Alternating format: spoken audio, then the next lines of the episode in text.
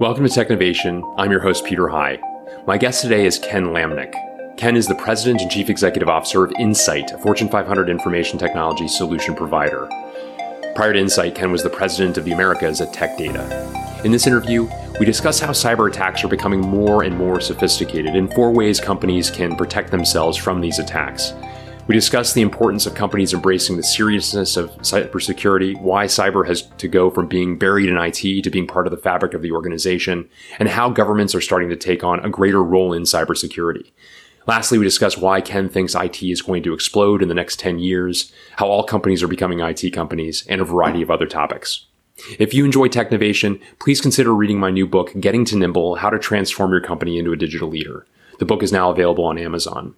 As a special offer to our CXO listeners, if you purchase 50 or more copies of my book for your team, I'd be happy to join your team for a group discussion on it.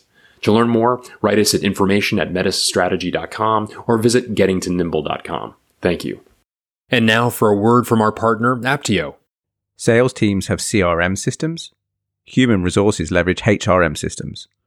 What about the CIO, who needs to evolve from a technology expert to a business strategist? In this digital first world, CIOs and their CFO counterparts must ensure technology decisions are made to deliver business value. It's easier said than done. That's why Apptio, the market leader in technology business management, is committed to helping companies manage, plan, and optimize their technology spend. After all, champions of change need actionable insights they can trust. Learn more at apptio.com. And now on to the interview. Ken Lamneck, welcome to Technovation. It's great to speak with you today. It's great to be here, and thanks for having me. That's a pleasure. Well, Ken, you're the Chief Executive Officer of Insight Enterprises. And for listeners who may be less familiar with the company, I wonder if you could j- take a few moments and just provide a bit of an overview. Yeah. So, Peter, so we're a Fortune 500 global, what we call information technology solution provider. Um, so, basically, what that means is that we'll provide significant IT solutions to our clients, and we serve clients in the commercial space as well as public sector clients globally. That's great. And I, am curious what, what an interesting time to be serving that client set during times that, at least in our lifetime, are, are, are unprecedented with the health crisis, the economic crisis, the, a variety of social crises that we've had, at least in this country. Um, I'd be interested to to understand a bit about some of what you're what you're hearing from the many clients that you have, some of the most salient points that you you find rising to the top of their agendas.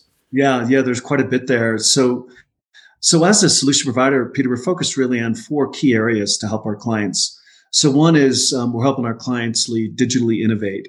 Every client, as you know, is becoming more and more digital, uh, and certainly the COVID pandemic, of course, has forced the whole migration towards more and more e-commerce and being digitally native. So that's an area that we help our clients really how they navigate that and how they develop solutions to become more digital with their clients or their uh, employees internally.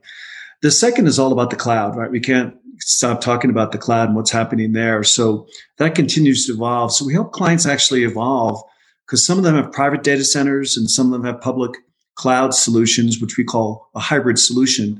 We help them navigate that. We help them figure out what the cost structures are appropriate for them. And then we can do all that in a managed service offering. The third really would be around how do we help clients uh, in this sort of work from anywhere environment how do we create a modern workplace experience with the tools and the mobility solutions they need in order to work uh, effectively remotely? And then fourth is we wrap all that up with a very sophisticated e-commerce engine to really provide um, the kind of supply chain optimization that our clients really need to efficiently and effectively procure products. So what we've seen from the, you know, most recently, of course, in 2020 is the big movers, of course, is everybody having to work from home, right? That was sort of a year ago. We're all sort of forced to say, my gosh.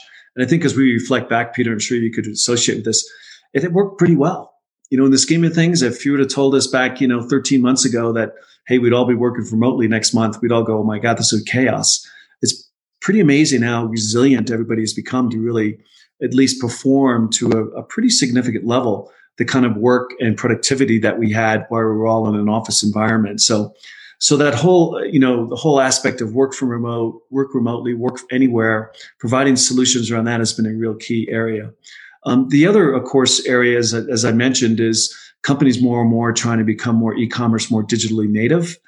Um, the third area, of course, is that what's what's occurred in all that, of course, is now clients are realizing that cybersecurity is a huge issue for them.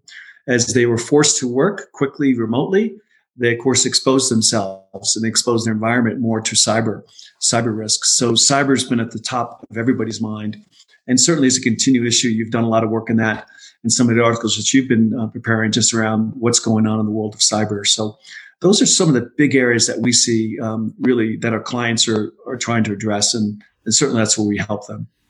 I, I, know a recent survey that you conducted, your organization conducted of, of those same leaders found that while 96% of organizations had increased budgets in 2020 uh, geared towards cybersecurity, 78% of IT and security leaders surveyed um, expressed a lack of confidence in their security posture. Um, I wonder if you could diagnose that a little bit further. That's a fascinating uh, a fascinating conclusion suggesting that uh, you know, throwing dollars at this uh, isn't necessarily fully grappling with the complexity of the situation. But uh, help us out with that a little bit. Yeah, what, what's driving it, of course, is data, right? So, you know, data, of course, is growing exponentially. Data now is much more diverse. It used to be that, you know, we could put, we could carton it off in a perimeter in a private data center so we could get a little bit more control of it. But now, of course, it's very, very dispersed. And certainly with the pandemic, we saw that. Now you've got data in the cloud, you've got data in private, you've got data at the edge. So the data explosion, of course, and that's only going to continue, certainly makes it more complex. Um, the other aspect, of course, that's you know a little bit tongue in cheek, but it's a good you know cyber is a good you know good business for criminals. It's a great business. I mean, it's very very profitable. Um, they're very sophisticated. They're very hard to detect with things like Bitcoin. So the traceability is very, very challenging. And of course, it's even some cases state sponsored, as we've seen. So, you know, you put those pieces together, I think people realize the need, of course, more and more for cyber, but there is concern that we're not really prepared for it uh, just because there's just so much going on and these attacks become more and more sophisticated. Very interesting. I I, um, I wonder if you could talk a bit about some of the ramifications, but also the solutions to this. How best should organizations think about addressing this added complexity? As you point out uh, in your overview, uh, as we left our offices roughly a year ago, and so many of us anyway began to work from home, all of a sudden the threat landscape disseminated, uh, adding a lot more vectors for uh, would be bad actors. And as you point out, there are a lot of financial incentives for them to take advantage of that. So what what are you advising or what have you seen among companies work best in terms of the the means of rectifying these issues? Yeah, so first thing of course is, you know, companies need to do a risk assessment to really understand their data, where their data is classified, what the data really looks like, and to make sure they've got the right governance rules around their data. So that risk assessment piece is really important. The next thing that clients need to do is they need to look basically at their network or perimeter architecture to really understand how extensive that is and how they can protect themselves. So you're in a position where you could actually, if you did get an attack, you can at least carton it off to one specific area and not let it extend throughout your organization. So that's an important area. And then the other one, Peter, which is interesting, is password protection. Um, Microsoft's been quoted as saying that 99% of all these attacks could be prevented with multi-factor authentication. So the ability not just to password, but to have some some multi-factor where there's another form of authentication, not just one, but some other form of authentication. And boy, that's an advisement we give to everybody personally for your banking accounts or anything you're doing at home. Boy, if you don't have multi-factor authentication, you really should be. So, you know, that's a pretty impressive stat. 99% of these attacks could be prevented if you had multi-factor authentication, which is pretty simple mm-hmm. uh, in today's world. And then the, the fourth one I'd say is to really make sure that you're using companies like Insight, or there's many companies that we compete with that do this. We actually do tabletop exercises, and they'll actually do penetration exercise to see where you're vulnerable and where you have seams of exposure, so that you could, you know, just understand where you're most vulnerable and what you need to do because it's a journey, right? You're not going to fix it all overnight, but you got to take those greatest exposures and make sure you're investing in the technology, the process, and the people to address those. So I think those are four sort of key areas that um, clients should be doing themselves internally or using you know the sophisticated partners out there in the network like insight. There's many many more that can actually help them Hmm. And talk a bit about the the cultural ramifications of this. Uh, you know, some organizations haven't advanced to to where the threat is going, they, and, and, perhaps aren't feeling the full consequences of it if they have not been hurt, or at least they don't know yet that they've been hurt by by some of these bad actors and and cyber consequences. I wonder if you could talk a bit about the the role that culture plays in ways of rectifying or, or advancing the cause through uh, through cultural attributes. Yeah, and it was, you know, if we, if we were talking about this a few years ago, Peter, you talk about cyber sort of being buried somewhere in the IT organization at some of the lowest levels, sort of a necessary evil that you have to do to prevent all the sort of malware and, and those type of things that were occurring. Now, of course, it's a whole different sort of scenario. So culturally, it's, it's coming more to the forefront. I think our statistics showed in our survey that it's really getting top of mind, uh, support from executives as well as board of directors. So it's moving in the right direction but culturally needs to, you know, because cyber's everywhere. You know, it's not just one aspect. Um, so there really aren't today really good frameworks. There's a lot of work being done on how do we architect the right solutions because some of the complexity is, as an example, we as a company, we sell 200 different products for cybersecurity. That's a lot of complexity for clients to try to really understand at this stage. So I think we're moving in the right direction, but culturally, companies have to embrace it, realize that this is a real, real concern, right? It's people's, people's personal data. It's their private health data. All these things have to be protected. Your clients' data all has to be protected. So it culturally needs to, you know, elevate itself up into the C-suite, up into board of directors. And it really needs to become part of the fabric of an organization where it's still migrating from sort of buried in the IT organization now to becoming more at the forefront and a seat at the table. Very interesting. Um, well, culture is certainly a people issue, and another people issue, frankly, is just the the quantity of people at the appropriate uh, level of skill to add to one's security team. Th- these are uh, skill sets that are hard to come by, and and oftentimes to find a real gem rather expensive to to bring over to your your team. I wonder if you have any insights on how best to build out the appropriate team within a large complex organization to be able to ensure that they have the the right skill sets in place and at the right quantity uh, in order to to fully grapple with these issues. Yeah it's a really tough issue peter as you mentioned and um, you know certainly there's zero unemployment in the area of cyber uh, and it's estimated that globally we're probably a few, few million people short um, in this space. So there's going to be quite a demand here for the next foreseeable future. So strategically, a lot of work, of course, being done at the college, university level to make sure that this, these become tracks that people can really, um, really get good, valuable jobs in. Um, that didn't really exist. There wasn't these sort of tracks in um, as far as curriculum is concerned. So that's being addressed, but that's a much longer term issue. Um, in the short term, it's it's going to be a little bit of a slugfest for for people to do that. So sort of the recommendation we have for clients is the fact that you need to lean on partners like ourselves. Uh, and there are many again um, that we compete with that can actually provide these full level of services until you can actually build up the staffs yourself.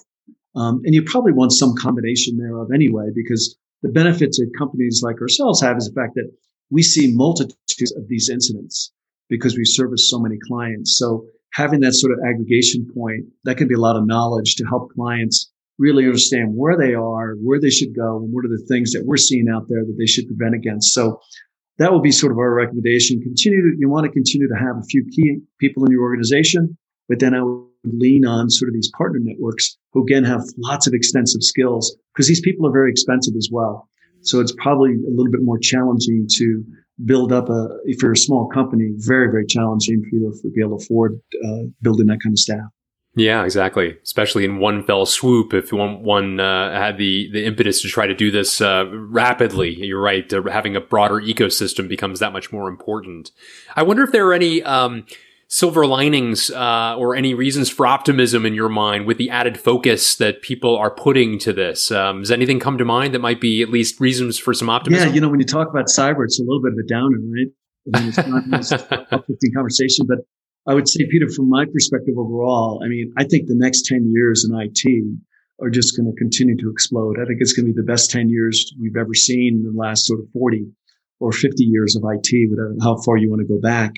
Uh, and the reason for that is really about data and it's about artificial intelligence and what's occurring, where everything is becoming intelligent. So you're going to things see more and more morph to the, towards the edge Uh, and every device we interface is becoming more and more intelligent. So that's a lot of data. 75% of the data in the world still is not being analyzed. That's going to change in the next five or so years. So, so very, very bullish on the IT environment overall. Now, the cyber piece, of course, is going to continue to escalate. So I think there's a couple of reasons that I, I'm optimistic. First off, as we talked, Peter's that everybody's recognizing how important it is. So it is at this, it is at the C-suite. It's certainly at the board of directors level. So there's more attention, more focus. And as large clients look at what they call enterprise risk management, there's a big process for clients to go through that. I would say for any client in this sort of Fortune 1000, Fortune 5000, you know, global clients, every one of them, I'm sure cyber is either number one or number two as far as their top risks. So it's getting the attention, it's getting the the money, the, the funding that it needs uh, to, to provide the prevention. The other thing that's interesting is that governments are starting to get involved finally. Um, so the FBI is very, very involved in these type of attacks, and they're actually starting to make progress. They are starting to look at some of these state-sponsored situations, and actually, governments are starting to coordinate and collaborate because they realize just how detrimental this is. Because the interesting thing is, if you know somebody was to to rob, you know, rob your house and take your goods, I mean, you have action, right? You call the police, the police come in, they do investigations, so forth. If they rob your identity, you're on your own. There's nobody to go to. And business isn't that much different. You're pretty much on your own. So I think those things are changing. And I think there is some optimism that governments are starting to collaborate because they're identifiable. We can identify where these attacks are coming from. You just need that coordination. And in fact, there was an article I read this morning where there was uh, a recent attack for um, a company that came actually, I think it was literally in the basement of an individual out of Switzerland um, that penetrated um, a San Francisco company who was doing basically surveillance. They had surveillance cameras and they didn't like the way they were surveilling. So they actually, uh, you know, did a significant attack on them. Well, actually the government's coordinated and actually shut this person down and confiscated all the equipment. So, so I think there's some, you know, there's some semblance of people are getting real understanding just how critical this is, how costly it is, uh, and how detrimental it is that there's some coordination. So, yeah, definitely some optimism, but a lot of work to be done going forward. But it's interesting. I just want to linger for a moment longer on some of these other topics like artificial intelligence, data and analytics, more generally speaking, the use of edge technologies. As you point out, the role of technology in digital divisions of organization is only growing in influence in many ways uh, uh, with that that growth of of responsibility being accelerated through the course of the the pandemic as well as as uh, digitizing one's operations of of finding new digital uh, or leaning on existing digital revenue sources becomes that much more important. Great leaders are seizing these opportunities to do do uh, greater things even for their enterprises as well. I wonder if you can linger for a moment longer just with some of your perspectives on the advancements relative to topics like data and analytics, which is nice to nice to hear about topics that represent more of an offensive posture in addition to some of what we discuss, discussed, which of course can be described as defensive, at least uh, in some some primary ways. Yeah, yeah, no question about that. And I think you're, you're correct when you look at the whole world of data analytics, AI, machine learning um, is really that sort of whole behavioral based aspects where now we have intelligence that can actually use in our systems to determine that, hey, that's not a normal function that Peter would have normally done, right? He normally wouldn't do that. Well, through machine learning, we can, we can trace those steps pretty quickly and analytically determine that there's probably something else going on and send alerts to the cyber team so they can actually ward those off. And some of that behavioral analytics stuff is already incorporated into many of the products, of course. So that's, that's great. We're using certain, like you said, you know, some of these technologies here to help us on the offensive um, to really help us. But yeah, overall, I'd say there's a, there's a lot of optimism for many of that. And overall, when you look at just what's being generated, as we said, um, you know, what's interesting to me is I've been in this business for 30 years now. I'd say the last five, six years, the big shift is that every company is having to become an IT company, right? Everybody's because, you know, you're looking at technology to be that source of differentiation, innovation, collaboration, how we gain a competitive advantage. So it's, it's really interesting as companies start to embrace how do we become more digital and how do we use this technology to really create a difference for us and not just be a source of productivity for the company. That's fantastic. Well, Ken Lamneck, thank you so much for taking some time with me uh, this afternoon to talk a bit about uh, your insights, some of what you're seeing as you poll the many technology executives that you you work with and that you uh, who, whose uh, insights you have a- access to. Uh, it's been very interesting to get your perspectives. Thanks so much, Peter. Really enjoyed it.